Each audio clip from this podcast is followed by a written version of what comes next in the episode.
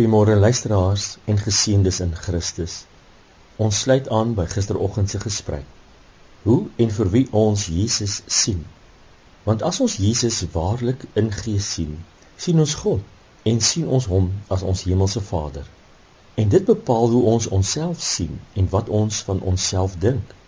Ons is so geneig om deur die samelewing, die media suksesvolle mense en mense in aansien in die wêreld beïnvloed en gevorm te word. Wie ons na opkyk en as voorbeelde beskou en selfs slaafs probeer navolg, bepaal die beeld wat ons van onsself het.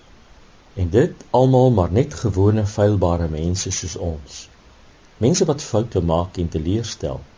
En dan is ons in onsself ook baie maal teleurgesteld omdat ons ook nie die voorbeeld kan volg en handhaaf nie. Ons blyk skynbaar miskien baie suksesvol te wees, maar sonder 'n innerlike gemoedsvrede en lewensgeluk. Hoe sien jy jouself?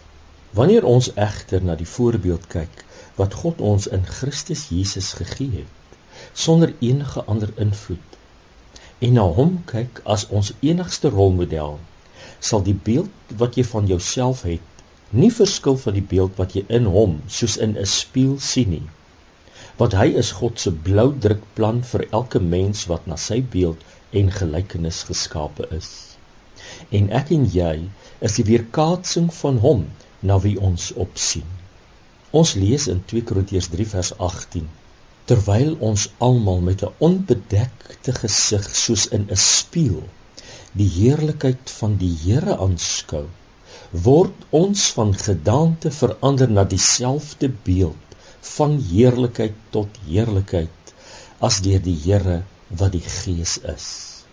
Kyk na hom en wees vandag die weerkaatsing van die lig van sy heerlikheid wat op jou skyn Wees jy die voorbeeld vir ander om te volg en moenie dat die wêreld jou beïnvloed om so 'n minderwaardige voorbeeld van feilbare mense te volg nie, mits so iemand ook dieselfde lig van sy beeld en heerlikheid weerkaats.